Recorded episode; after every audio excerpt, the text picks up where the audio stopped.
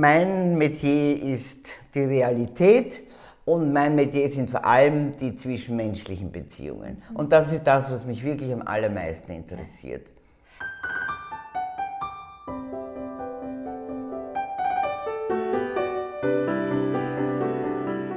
Ich traue den Kindern viel zu und sie halten das aus. Im Gespräch mit Jutta Treiber. Seit ihrem ersten Buch Popcorn zum Frühstück vor mehr als 30 Jahren schreibt die vielfach preisgekrönte Autorin von allen Seiten des Lebens, den schönen wie den traurigen. Und das für Leserinnen jeden Alters. Es geht um zwischenmenschliche Beziehungen, Gefühle, Ängste und immer darum, wie sich ein Weg aus der Krise finden lässt. Hören Sie rein in ein Gespräch, in dem Jutta Treiber mit der ihr eigenen behutsamen Offenheit von den verschlungenen Wegen ihres Lebens erzählt, von ihrem realistisch geprägten Zugang zur Welt und den Möglichkeiten, Herausforderungen zu meistern.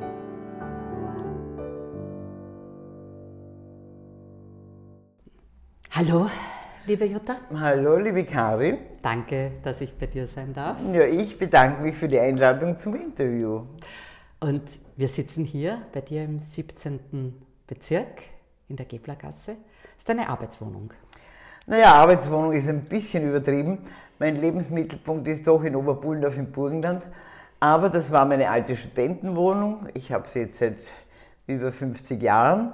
Und immer wenn ich in Wien zu tun habe, bei den Verlagen oder wenn es irgendein Fest zu feiern gibt oder so ein schöner Anlass wie dieses Interview, dann bin ich eben in dieser Wohnung. Also insofern doch Arbeitswohnung. Du bist oben Oberpullendorferin, hast in der Wolle gefärbt. Du bist dort geboren? Ich bin dort geboren, bin dort in die Volksschule gegangen, war dann im Gymnasium in Eisenstadt und danach dann eben fünf Jahre in Wien an der Uni.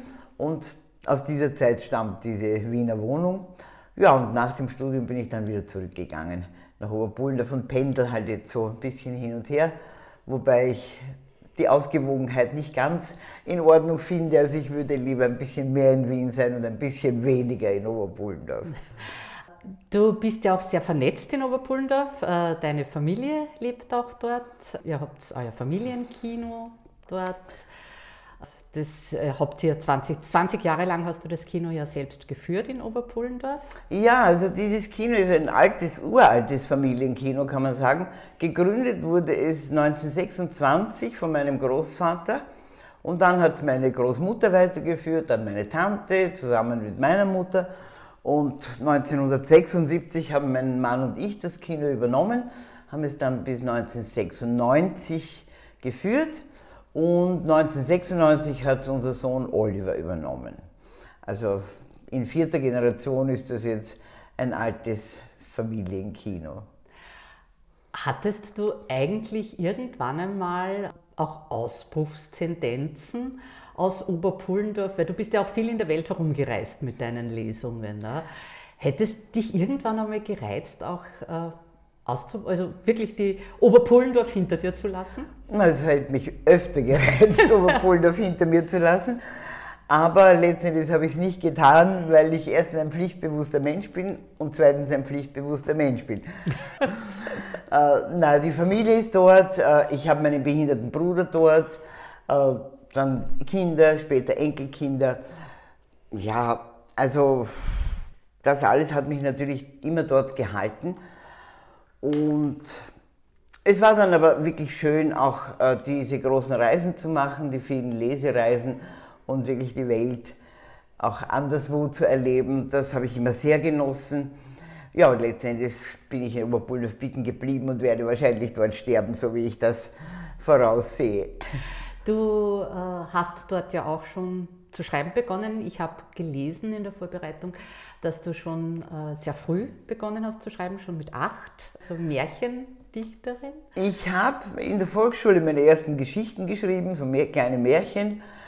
An eines kann ich mich sogar noch erinnern, so in, in Umrissen. Leider sind die irgendwo verloren gegangen. Und ich wollte schon in der Volksschule Märchendichterin werden. Das war also mein allererster Berufswunsch. Äh, ich glaube, es hängt damit zusammen, dass als ich acht Jahre war, mein behinderter Bruder auf die Welt gekommen ist. und ich damals sehr sprachlos wurde und eigentlich mit niemandem über das sprechen konnte. Und ich glaube, ich bin dann so ins Schreiben geflüchtet. Also ich konnte immer gut schreiben, aber ich konnte kaum etwas mündlich erzählen. Das war für mich der absolute Horror. Also wenn ein Lehrer gesagt hat, erzähl irgendwas von den Ferien, das war schrecklich. Aber schreiben, ja, Seiten um Seiten um Seiten, das war kein Problem. Das hat damals schon das begonnen, damals das schon Schreiben begonnen. zur mhm. Überwindung der Sprachlosigkeit? Ich glaube schon. Ich glaube, so im Nachhinein betrachtet, glaube ich, dass es so war.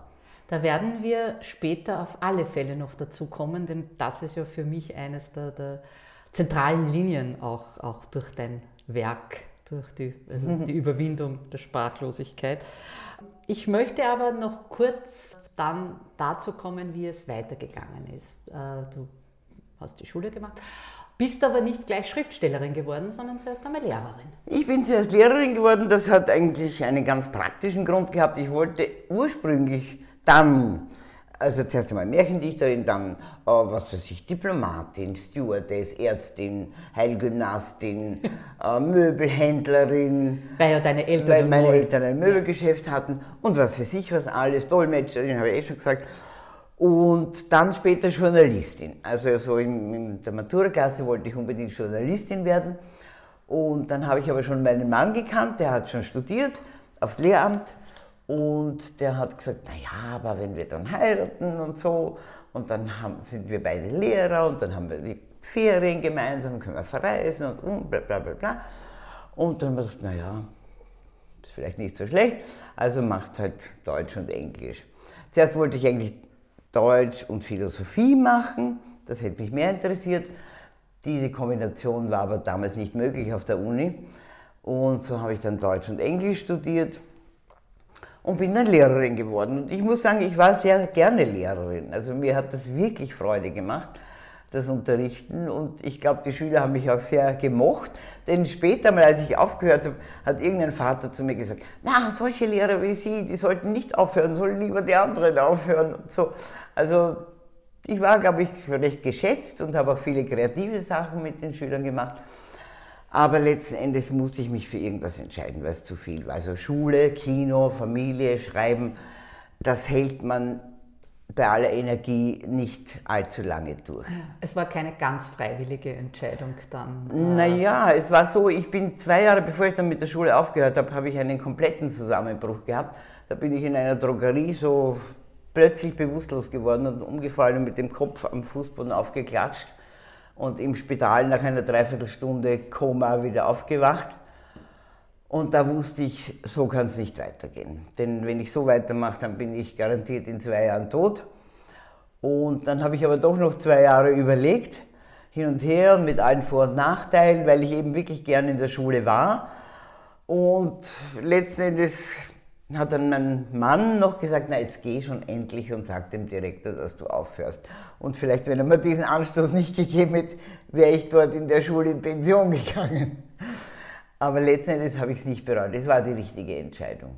Aber doch auch eine riskante Entscheidung äh, in einer gewissen Art und Weise. Also einen fixen Job als Lehrerin aufzugeben und zu sagen, ich werde freischaffende Künstlerin, ist nicht ganz risikoarm ist nicht ganz risikoarm, wobei ich sagen muss, das Risiko war bei mir ein bisschen kleiner, weil ich nebenbei noch das Kino hatte und da noch Einkünfte vom Kino hatte und ja, und ich hatte im Laufe der Zeit auch ein bisschen was angespart. Also ich bin nicht so ganz in der Luft gehangen und insofern war es kein so wahnsinnig großes Risiko. Und dein Umfeld hat dich unterstützt in deinen Entscheidungen? Nee, mein Mann ja, den Kindern war es mehr oder weniger egal, die waren damals noch nicht so erwachsen.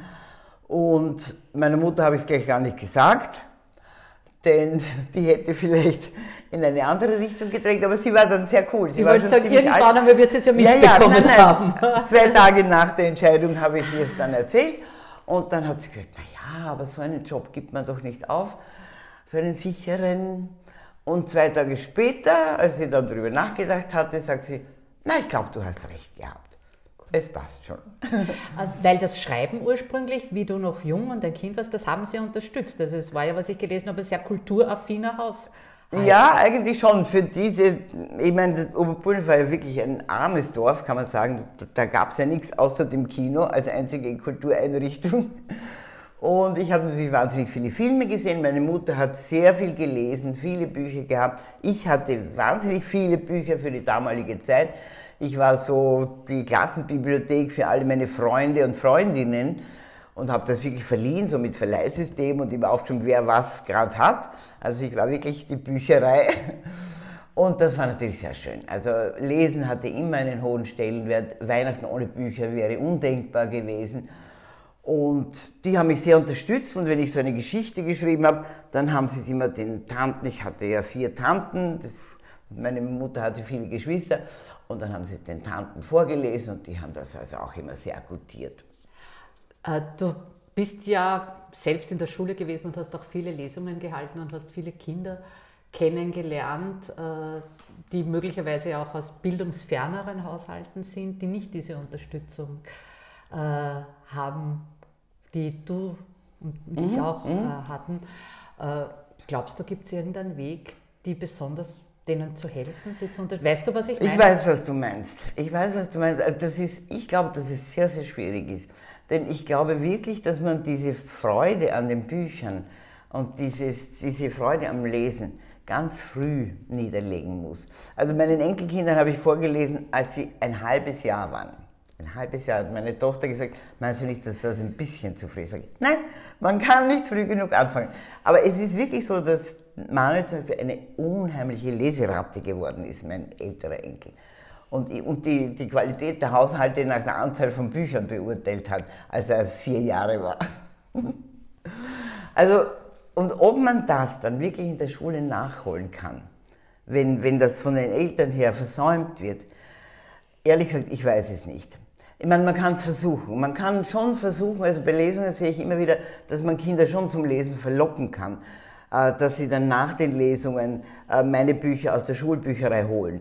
Und auch manchmal Rückmeldungen schreiben, das hat mir sehr gut gefallen und dass das Interesse geweckt werden kann. Aber dieses Grundlegende, äh, dass es dann wirklich eine echte Liebe zu den Büchern wird. Ob man das jemals nachholen kann, weiß ich nicht. Ja. Ich glaube, es ist so wie beim Klavierspielen oder Eislaufen oder was weiß ich.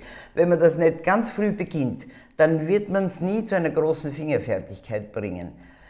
Und man, kann's, man kann schon als Erwachsener auch Klavier spielen lernen oder mit 14 oder so. Und man bringt es zu einer gewissen äh, Könnerschaft. Aber so diese echte Liebe, ob man das äh, wirklich äh, erreichen kann später, das weiß ich nicht. Ich denke, wenn, dann funktioniert es nur mit Büchern, die äh, die äh, Leser und Leserinnen erreichen und mhm. berühren. Und mhm. da sind wir eigentlich schon dann bei deinem Werk, bei deinem Arbeiten, denn du hast immer gesagt, äh, dass du mit deinen Büchern berühren willst, du mhm. willst deine Leser und Leserinnen erreichen.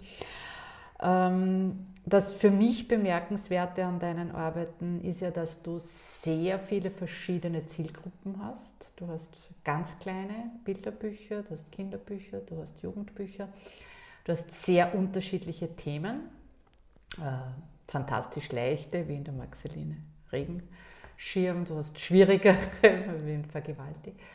Ähm, wie habe ich mir das vorzustellen? Ist da eine Idee und dann überlegst du dir, welche Umsetzung passen würde? Oder wie entstehen diese unterschiedlichen Projekte? Wie entscheidest du, welche Idee wie umgesetzt wird? Ähm, ich, ich werde das oft gefragt eigentlich und das ist ja wirklich eine spannende Frage.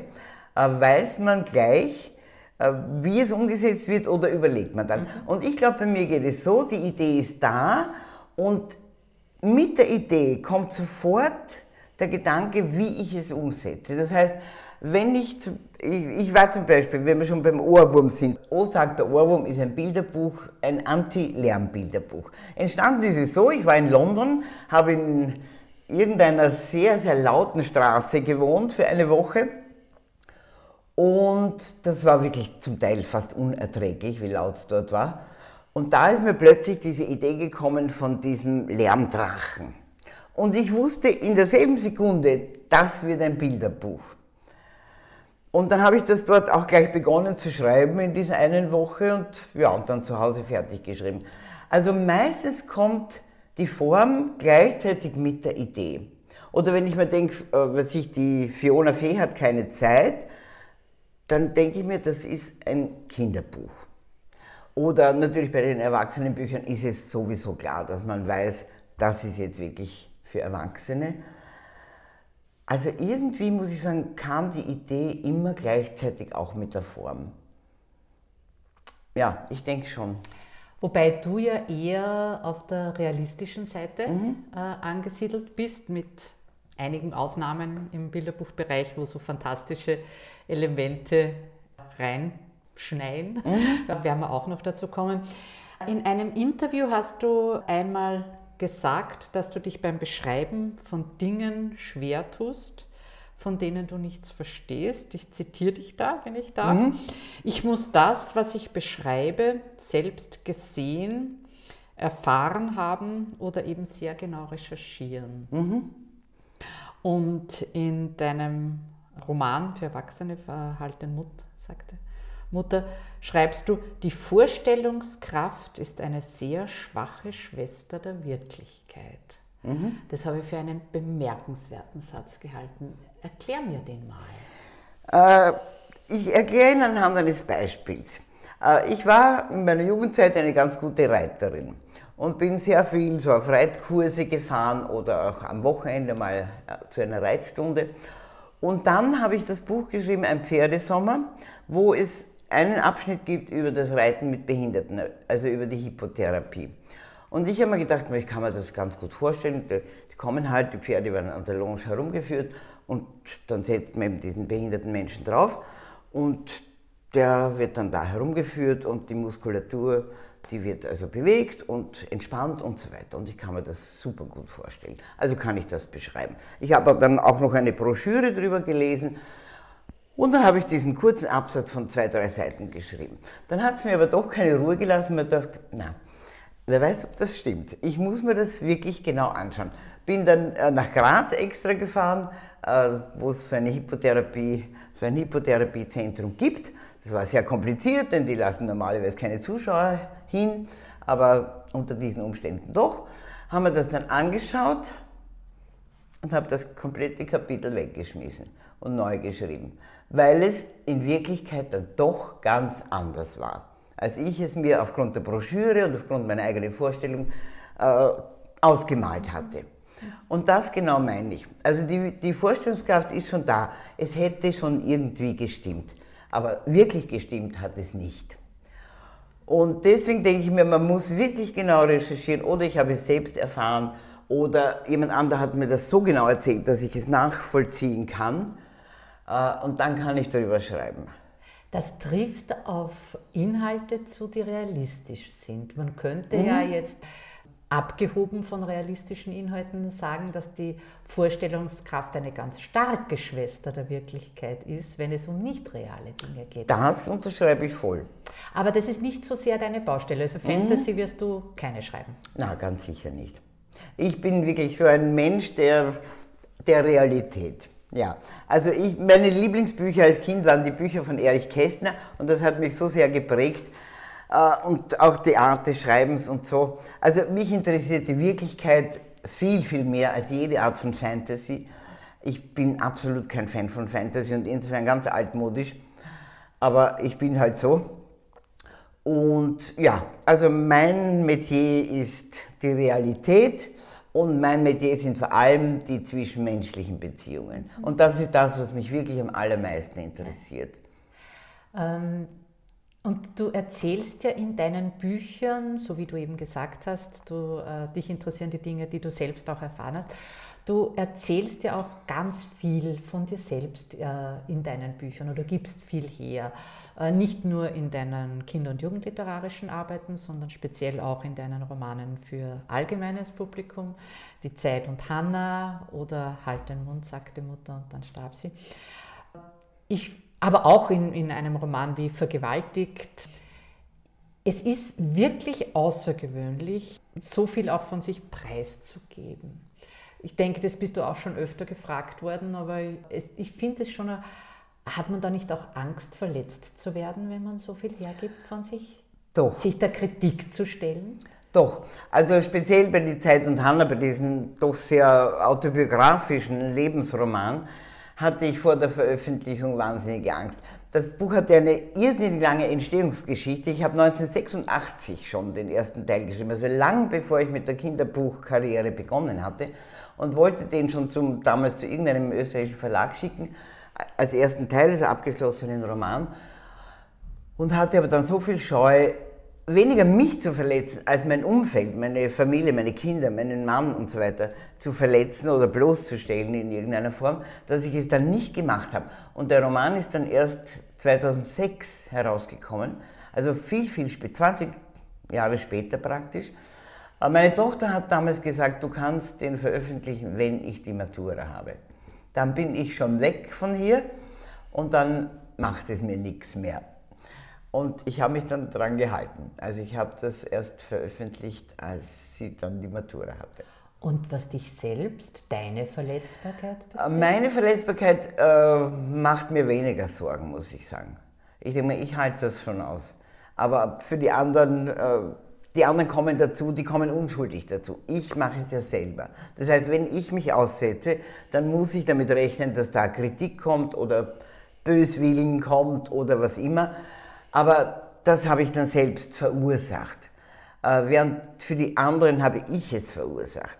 Und deswegen war mir die Sorge um die anderen eigentlich wichtiger als meine eigene Verletzbarkeit. In der Dankesrede 96, als du für Der Blaue See ist heute grün den österreichischen Kinder- und Jugendbuchpreis bekommen hast, da hast du gesagt, der Weg zur Welterkenntnis führt über Selbsterkenntnis. Hilft dir das Schreiben dabei, die Welt und dich zu erkennen? Ist das dein Motor, der dich da antreibt, da auch so viel von dir selbst herzugeben? Äh, ich glaube, ich würde diesen Satz jetzt in keiner Dankesrede mehr erwähnen, weil ich nicht mehr so arrogant wäre. Wieso arrogant? Mir kommt das also jetzt im Nachhinein Wirklich? sehr arrogant vor, weil ich mir denke, äh, ja, ich erkenne mich selbst und dann erkenne ich die Welt. Oh Gott, was? Und jetzt denke ich mir, was erkenne ich schon von der Welt? Ich meine, die Welt ist für mich so undurchschaubar geworden und so kompliziert und dass man wirklich bei den wenigsten Themen weiß, welche Meinung man wirklich dazu haben soll. Und überhaupt nicht weiß, was so im Hintergrund äh, läuft. Ich, da haben wir in Wirklichkeit keine Ahnung, denke ich mir. Wir wissen nicht, was da so hinten hinter den Kulissen der Weltgeschichte abläuft. Und also ich denke mir momentan, ich verstehe die Welt überhaupt nicht mehr. Weil sie so komplex Weil sie so komplex geworden ist und für mich auch undurchschaubar, weil man wirklich nicht weiß, welche Interessen, welche Dinge lenken und so weiter. Das heißt, bei dir führen die Jahre nicht zu weniger Selbstzweifeln, sondern zu mehr? Ja, zu mehr. Ja, also vieles wird mir immer unbegreiflicher. Oder es ist genauso unbegreiflich wie eh und je. Ich verstehe immer noch nicht, warum Kriege geführt werden. Äh, ich, meine, ich verstehe es insofern, dass mir denke, da stehen nur Wirtschaftsinteressen dahinter.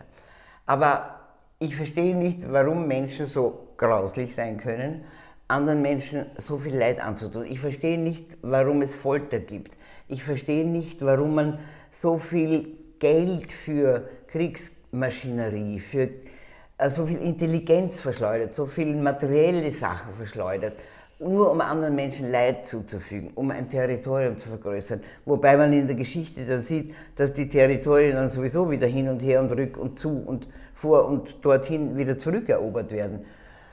Äh, also vieles ist mir so unbegreiflich, wo man denkt, man wüsste, die Welt könnte alle Menschen ernähren. Alle Menschen könnten gut leben, wenn sie in Frieden leben könnten, wenn man nicht die einen ausbeuten würde. Ich verstehe nicht, warum Amazon äh, der reichste, ich meine, ich verstehe schon, äh, dass Amazon der reichste, der Amazon-Mensch der reichste Mann der Welt ist. Ich verstehe nicht, warum man das so immer noch äh, ausbauen muss. Man kann nur auf einem Sessel sitzen gleichzeitig. Ja. Man braucht nicht 20. Aber diese ungeheure Gier und dass das immer wachsen muss und immer weitergehen muss. Also für mich ist das so vieles unbegreiflich. Und irgendwann denke ich mir, ich werde es sowieso nicht begreifen, also ich denke jetzt gar nicht mehr drüber nach. Aber ich denke dann trotzdem drüber nach. Aber das dürfte dann auch äh, der Grund sein, warum du dich in einem Schreiben eben, wie du es schon gesagt hast, auf die zwischenmenschlichen Beziehungen mhm. fokussierst und, und weniger auf die große äußere mhm. Welt. Also du würdest jetzt nicht den äh, Ex-Jugoslawien-Krieg erklären wollen. Nein.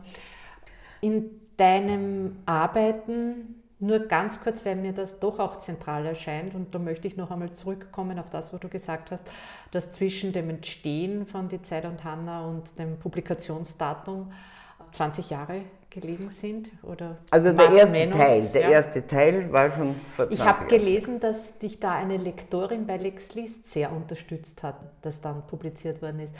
Ist die Zusammenarbeit mit deinen Lektorinnen wichtig für dich? Die war immer sehr wichtig, muss ich sagen. Äh, und ich habe das Glück gehabt, sehr gute Lektorinnen zu haben. Äh, eine meiner ersten war die Hertha Kranzer. Jugend, und, und Volk. Und ich habe sie geliebt und ja, wir sind immer noch sehr befreundet. Und die, mit der war die Arbeit sehr, sehr schön. Oder auch mit dem Wolf Harand, der so mein erstes Buch lektoriert hat. Popcorn zum Frühstück. Popcorn zum Frühstück. Dann äh, ja später auch mit der Gudrun Lieker, das ist auch gut gegangen. Oder das mit war der, Überreuter dann? Das war Überreuter ja. oder mit der Irmgard Hara und Regina Zwerger. Also es hat eigentlich wirklich gut funktioniert immer. Ich habe das sehr genossen, dieses Abwägen und was kann ich akzeptieren, was kann ich unter gar keinen Umständen akzeptieren und dass man das dann so ein bisschen ausgefochten hat. Und ja, war wirklich immer sehr schön und sehr fruchtbar auch. Und ich bin dann äh, stutzig geworden, wenn ein Lektor gesagt hat, ja, das ist super, da habe ich gar nichts zu korrigieren. Hat, hast du vor deinen äh, Verlagslektorinnen Testleser oder Testleserinnen? Meine Familie. Das sind meine Testleser. Äh, mein Sohn, meine Tochter, mein Mann, wobei das sehr unterschiedlich ist. Mein Sohn hat ihm gesagt, ah, am Schluss, da hast du einen Wurstel, das ist wie in einem schrecklichen Actionfilm, das musst du noch ein bisschen auseinanderflechten. Äh, mein Mann musste mindestens einmal weinen, weil sonst war es nicht wirklich berührend. Wenn er das gemacht hat, dann hat er die Nagelprobe bestanden, der Text. Und meine Tochter ist dann so mit Rotstift gekommen, so die Journalistin und Korrektorin und hat gesagt, na, das wäre noch anders und das und jenes. Es war sehr praktisch, weil jeder einen äh, ganz eigenen Bereich abgedeckt hat. Wie oft überarbeitest du deine Texte? 150.000 Mal. oft Na, offensichtlich. Oft und wann oft, weißt oft. du, wann das Manuskript fertig ist? Wenn man ähm, keine Kraft mehr hat, weiter zu überarbeiten. Das wäre das eine, das ist meistens der Fall. Äh, ich merke es, es ist so wie beim Filmschnitt. Ich habe ja auch Filme gemacht und immer geschnitten. Du hast einmal auch einen Preis bekommen, gell? Mhm. Der Film war dann fertig, wenn man was rausgeschnitten hat und gesagt hat, beim nächsten Anschauen, na, das Stück fehlt jetzt doch. Und das dann wieder reingeschnitten hat. Dann wusste man, er ist jetzt fertig geschnitten. Jetzt passt's. Weil wenn einem dann einmal was abgeht, was man schon rausgeschnitten hat und das wieder eingefügt wird, dann müsste es jetzt richtig sein. Beim Buch ist es ähnlich. Äh, ich kürze und kürze und schreibe um und wenn ich dann was rausschmeiße bei der Kürzung und mir denke, na, ich glaube, das sollte ich doch noch wieder reinnehmen, dann ist das Buch fertig. Es ist eine Gefühlssache letztendlich. Ja. Ja. In deinen Büchern geht es ja ganz stark eben um Emotionen immer wieder auch, um starke Emotionen. Mhm. Aber ich habe nicht das Gefühl, dass du missionarisch bist, dass du den, dem Leser, der Leserin irgendwie etwas beibringen willst, wie es am besten geht. Aber würdest du sagen, dass es so etwas wie eine Botschaft gibt in deinen Büchern? Es gibt schon eine Botschaft und die Botschaft ist eigentlich fast überall dieselbe. Das heißt, äh, gebt nicht auf. Es gibt irgendwie immer einen Weg aus einer Krise heraus. Das ist vielleicht die Kernbotschaft meiner Bücher. Äh, missionarisch möchte ich überhaupt nicht sein, weil mir das wahnsinnig auf die Nerven geht, wenn ich das bei anderen Büchern lese. So dieses mit dem erhobenen Zeigefinger und so und die Welt, ich erkläre euch die Welt und ich zeige, zeige euch genau, wie es jetzt geht. Das macht mich wahnsinnig, das will ich überhaupt nicht. Aber die Botschaft, wie gesagt, das ist von meinem angeborenen Optimismus heraus wahrscheinlich, dass ich sage, äh, ja, es gibt die Krise, aber man kann sie bewältigen und man findet irgendwie hinaus. Und das möchte ich auch den Kindern zeigen. Ich habe so gesagt, einer meiner Leitsätze ist, ich möchte die Kinder nicht in die Hoffnungslosigkeit entlassen, sondern ich möchte ihnen schon bei aller Traurigkeit oder bei, allen, bei aller Krisenhaftigkeit einen Weg nach draußen zeigen.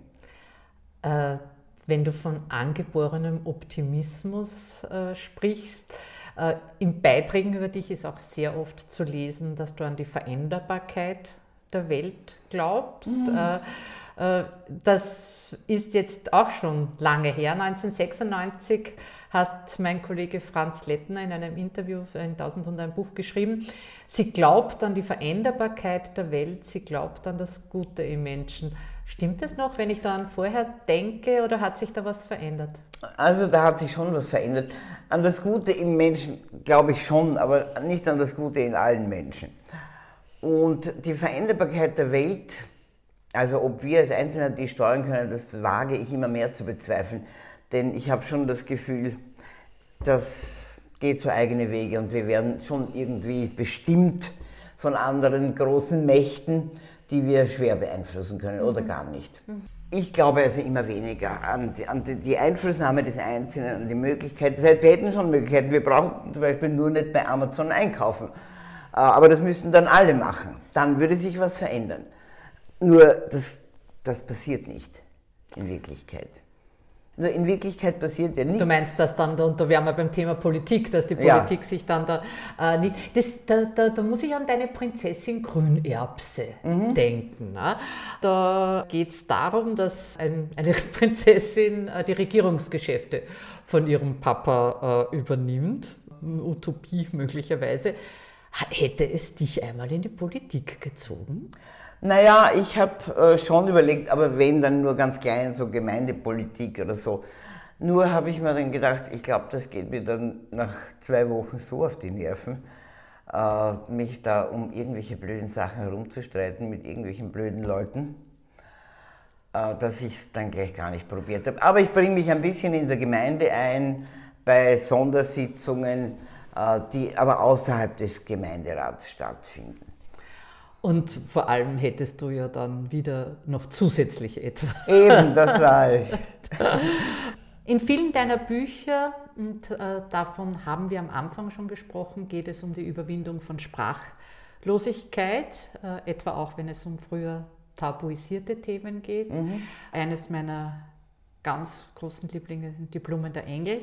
Das ist auch schon mhm. ein Weilchen her, 2001 war das, da geht es um ein Mädchen, äh, deren Schwester bei einem Autounfall stirbt. Da warst du, warst du am Anfang eigentlich äh, äh unter den deutschsprachigen Autorinnen, die das im Bilderbuchbereich mhm, mhm, genau, haben. Genau. Das ist nämlich so entstanden, dass ich auf einer Buchhändlertagung war in Salzburg, äh, vom Überreuter Verlag damals organisiert. Und irgendeine Buchhändlerin sagte, es gibt etliche Bilderbücher über den Tod, anhand von Tieren zum Beispiel, das Leb wohl, lieber Dachs oder solche Dinge. Aber es gibt eigentlich kein Buch, wo es um reale Menschen geht, speziell nicht um Geschwister. Also wenn ein Kind stirbt und wie dann die Familie reagiert. Und sowas würden wir brauchen. Und die Regina Zwerger schaut mich an und sagt, na, das ist ja dein Thema. Und ich sage, ja, ich, ich nehme das, das Thema sofort. Tod ist dein ich Thema. Ich nehme das sofort. Und dann ist das Buch entstanden und das war wirklich, glaube ich, innerhalb von zwei Monaten oder drei Monaten war die erste Auflage ausverkauft. Und damit hat der Verlag selber nicht gerechnet. Also das war offenbar wirklich ein Bedürfnis nach diesem Thema und nach dieser Art der Aufbereitung. Ja, das war eigentlich ein Glück. Sie haben es dann, glaube ich, 2009 sogar noch einmal aufgelegt. Ein bisschen anders das Cover, aber sonst ist es ganz gleich geblieben weil du eben für jede Zielgruppe über jedes Thema eigentlich auch schreiben kannst oder, oder willst. Du hast ich keine... will, das hat mich jetzt, äh, ich habe jetzt eine Videolesung, Videolesung gehabt, dass ich es rausbringe, äh, mit der KPH Stamms vorigen Freitag. Und die haben mich auch gefragt, na, wie können, wie schaffen Sie das, dass, Sie, dass Ihre Kinderbücher auch für Erwachsene lesbar sind oder dass die Bücher überhaupt für alle lesbar sind? Und ich denke mir, es ist so, ich, ich, was ich überhaupt nicht mag in der Kinderliteratur, das sind so, na, die lieben kleinen Zwergerl und Bärli und Mausi und Hasi und Ding. Also das ist so absolut nicht meins. Das heißt nicht auf dieses, ich begebe mich da auf dieses, was ich glaube, was Kinderniveau ist, äh, sondern ich begebe mich, glaube ich, auf Augenhöhe mit den Kindern. Aber ich, mute, ich traue ihnen und mute ihnen wirklich viel zu. Und sie halten das aus. Äh, wenn ich in einer Volksschule gefragt habe, wollt ihr das Buch Die Blume der Engel über den Tod oder wollt ihr das oder das oder das? Sie haben immer das Buch über den Tod gewählt. Immer. Warum glaubst du das? Weil ich glaube, dass sie auch ein Bedürfnis hatten, über ihre eigenen Todeserfahrungen zu reden. Und fast jeder in der Volksschule hat schon Todeserfahrungen mit Uropa, Uroma oder Großmutter, Großvater. Oder wenn es nur das Haustier ist. Oder wenn es das Haustier ist, genau, das ist auch immer wieder vorgekommen. Oder ist es ein Nachbar verunglückt oder irgendwas. Und sie haben mir dann, weiß Gott, wie viele Geschichten erzählt, ihre eigenen. Oder so Geschichten, auch wo die Lehrerin oft gesagt hat, ich habe das selber nicht gewusst, ich unterrichte die Kinder jetzt vier Jahre und das haben sie mir noch nie erzählt. Also ich glaube, aus diesem Bedürfnis heraus äh, haben sie dann immer dieses Buch gewählt. Also das war, waren sehr schöne Diskussionen. Schön. Diese, diese Tabulosigkeit, die betrifft ja dein Kinder- und Jugendliterarisches Schreiben genauso wie deines für allgemeines Publikum, wo du dir ja mit deinen großen Romanen jetzt wirklich auch schon ein Standing erarbeitet hast. Aber manchmal habe ich noch das Gefühl, dass du in Beiträgen auf dein Kinder- und Jugendliterarisches Schreiben, und ich verwende jetzt bewusst den Terminus reduziert wirst. Wie geht es dir dann damit? Nicht gut. Nein, War eine No-Nachfrage. naja, das ist aber, ich, ich meine, es, es, geht mir einerseits gut, weil ich denke mal, es ist schön, dass ich als Kinder- und Jugendbuchautorin anerkannt bin. Das ist die gute Seite dran. Äh, die weniger gute ist, dass ich eben so viele andere Sachen geschrieben habe. Ich habe ja überhaupt nicht mit Kinderliteratur begonnen. Ich habe begonnen Hörspiele. mit Hörspielen, mit Kurzgeschichten, mit Kurzfilmen, mit Theaterstücken, mit Kabarett. Aber das hat natürlich damals niemand zur Kenntnis genommen, außer natürlich die engste Umgebung. Und dann bekannt geworden bin ich halt dann mit meinen ersten Kinderbüchern und Jugendbüchern. Und dann hat man mich halt in diese Schublade gesteckt, nicht bedenkend, was vorher war und dann auch nicht bedenkend, was vielleicht nachher oder inzwischen auch war. Denn ich habe inzwischen auch Gedichte für Erwachsene geschrieben und ja, alles Mögliche. Und eben dann diese drei Romane und Kurzgeschichten und so weiter. Und ich habe es dann schon lieber, wenn man mich natürlich in der Gesamtheit sieht. Aber es ist schwierig. Es, es geht jetzt allmählich. Allmählich wird Jetzt, wo du deinen 70er gefeiert jetzt, wo ich meine 70er gefeiert habe, jetzt geht es allmählich. Ja. Du setzt dich in deinen Büchern sehr stark auch mit Sprache auseinander, vor allem auch auf der Wortebene in Halt den Mund, sagte Mutter, da gibt es diese Passage und wenn ich die vorlesen darf, weil ich die wirklich so schön auch gefunden habe, war dieser Satz, sei nicht so feig, der Grund, dass ich so übermütig wurde. Übermütig nicht im leichten, lustigen Sinn, sondern übermütig in der ursprünglichsten Bedeutung des Wortes übermütig, zu mutig, mich selbst und meine Kräfte bei weitem überschätzend. Und da hast du mir tatsächlich eine neue Bedeutung des Wortes übermütig eröffnet. Das ist etwas, was so immer bei dir im Hintergrund mitläuft, diese Auseinandersetzung mit Sprache? Mhm. Ich habe das schon als Kind geliebt. Wirklich. Also wir hatten ja nur ein Radio, sonst nichts. Es gab ja sonst nichts außer Radio und Kino. Und im Radio gab es die Sendung Achtung Sprachpolizei von Karl Hirschbold. Und die habe ich mir mit Begeisterung jeden Sonntag, glaube ich, war die angehört. Und ich kann heute noch die Kennmelodie davon singen. Und der hat sich immer mit Sprache und mit richtig und falsch und, und mit Ausdrücken beschäftigt. Und mich hat das wahnsinnig fasziniert. Auch während des Studiums, glaube ich, war ich eher der Sprach, die Sprachwissenschaftlerin als die Literaturwissenschaftlerin. Also die Literatur war sowieso natürlich immer Bestandteil meines Lebens, aber die Sprachwissenschaft und die Entwicklung, auch die historische Entwicklung der Sprache, das hat mich immer ungeheuer fasziniert. Also sowohl im Englischen als auch in der Germanistik. Ich habe Gotisch-Pro-Seminar gemacht und Althochdeutsch und Mittelhochdeutsch und was weiß ich was und Phonetik und indogermanische Sprachwissenschaft und all diese Sachen belegt, die man gar nicht belegen hätte müssen, einfach aus Interesse an der Sprache selbst. Für mich kommt in deinen Büchern auch sehr stark äh, rüber, dass Sprache ein, ein Geschenk ist, auch in die Wörter Fliegen, mhm. einem deiner letzten Bücher. Auch eines meiner Lieblingsbilderbücher mhm. von dir. Da geht es um Spracherwerb und um Sprachverlust. Also wenn dann am Schluss die Wörter von der Oma wegfliegen am Ende. Ich darf ganz ehrlich sagen, das hat mich auch deshalb so berührt, weil die Angst, Sprache zu verlieren, also gerade bei mir als Sprachmenschen ausgesprochen hoch ist. Geht es dir da? Das kann ich sehr gut verstehen. Und diese Angst habe ich auch. Also diese Angst wirklich vor Demenz, vor dem Verlust der Sprache, der ja verbunden ist mit dem Verlust der eigenen Persönlichkeit. Und äh, wenn ich sehr gestresst bin und sehr nervös oder unter großem Druck stehe, dann geht es mir schon ein bisschen so. Manche Sachen, hab, da habe ich mich ja selber zitiert, so mach den Teller zu, statt mach die Tür zu. Das ist aber... Also naja, aber wie gesagt, also davor habe ich auch wahnsinnige Angst. Das ist, das ist eine meiner größten Ängste, also dement zu werden und die Persönlichkeit und die Sprache zu verlieren. Umso bemerkenswerter ist es, wie schön dieses Bilderbuch geworden ist und wie hoffnungsfroh. Da sind wir wieder dabei, dass du die Kinder nie in die Hoffnungslosigkeit mhm. entlassen würdest. Ja, weil man dann denkt, okay, wenn selbst das, dieser Verlust da ist, aber dann hat diese Oma das zumindest weitergegeben und es, ist, es war nicht umsonst und das wollte ich sagen. Was du im Leben tust, das ist nicht umsonst und selbst wenn du es verlierst, es geht vielleicht bei anderen weiter. Mhm. Dieses Weitergehen, da sind wir bei einem anderen Begriff, der für mich dein äh, Schreiben sehr stark auch, oder in deinem Schreiben zentral ist, das ist der Begriff der Zeit. Mhm. Nicht umsonst hast du einem deiner Romane, Die Zeit und Hannah, sogar den Titel gewidmet und in einem Kinderbuch von dir, das letztes Jahr erschienen ist, äh, die knallbunte Couch. Mhm. Da äh, gibt es den Herrn Benno und der verfügt über so viel Zeit, dass er ein knallbuntes Zeitgeschäft eröffnet. Ist das eine Utopie von dir? So viel Zeit? Das ist eine Utopie, denn ich hatte ja mein ganzes Leben lang nie Zeit für irgendwas weil mein Leben immer eine fürchterliche Hetzjagd war.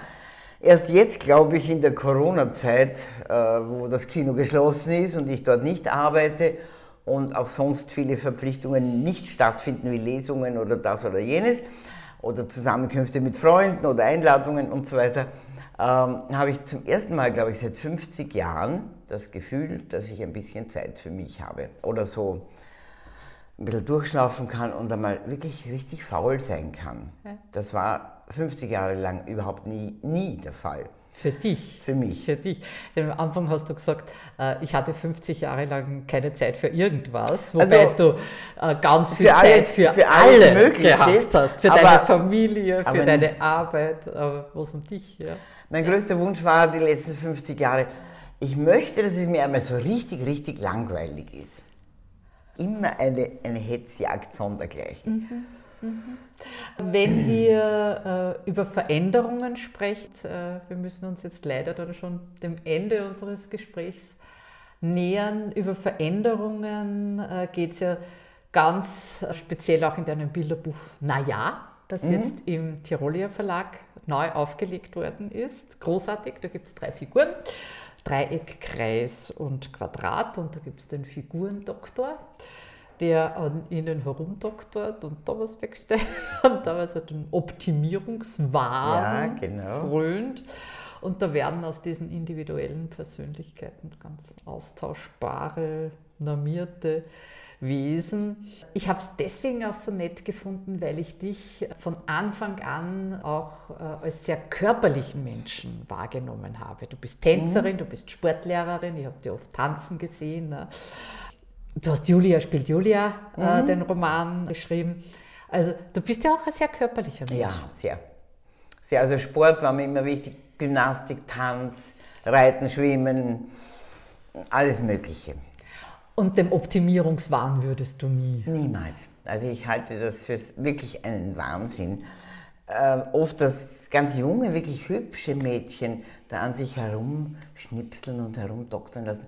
Und man sieht, und die Gesichter werden austauschbar. Sie werden, ich merke mir zum Beispiel jetzt, ich habe früher alle Schauspieler im Kino wirklich gekannt und ja, alle. Ich kenne jetzt niemanden mehr mit Namen, weil sie für mich irgendwie alle fast alle gleich ausschauen und austauschbar sind. Das heißt, die Veränderungen, dass man körperlich ein bisschen sage, reparaturanfälliger wird im, im Alter, das, das kannst du gut akzeptieren. Ich finde, das sollte man als Geschenk ansehen. Ich finde, es gibt nichts Hässlicheres als ein altes Gesicht ohne Falten. Das ist wirklich meine Meinung. Und diese Meinung bin ich seit 40 Jahren. Äh, ich habe einmal vor vielen, vielen Jahren zu einem Mann gesagt, der gesagt, er ist 60, der hat ein Gesicht wie ein Kinderpopo. Rosarot, glatt. Und ich habe mir gedacht, in diesem Gesicht kann man nichts lesen. Das erzählt keine Das Geschichte. erzählt überhaupt keine Geschichte. Während dann, wenn du siehst, so was ich von der Mongolei oder von Nepal oder irgendwie diese alten, zerfurchten Gesichter, wo du sagst, boah, da ist ein ganzes Leben in dieses Gesicht hineingeschrieben. Also mir gefallen diese Bilder wahnsinnig gut. Mhm. Und ich möchte eigentlich, dass man in meinem Gesicht lesen kann. So wie in deinen Büchern. So wie in meinen Büchern. Dann bleibt mir eigentlich nur noch einen Satz noch zu zitieren, der für mich so wunderschön ist. Du hast über deine Mutter geschrieben, sie liebte das Leben und sie liebte die Wahrheit. Mhm. Und wenn ich sagen würde, dass das für mich auch auf dich sehr stark zutrifft, würdest du da das einverstanden sein? Sehr gerne damit? unterschreiben. Ja. Dann darf ich mich ganz herzlich bei dir bedanken, liebe Jutta, für dieses schöne Gespräch. Ich danke dir, liebe Karin.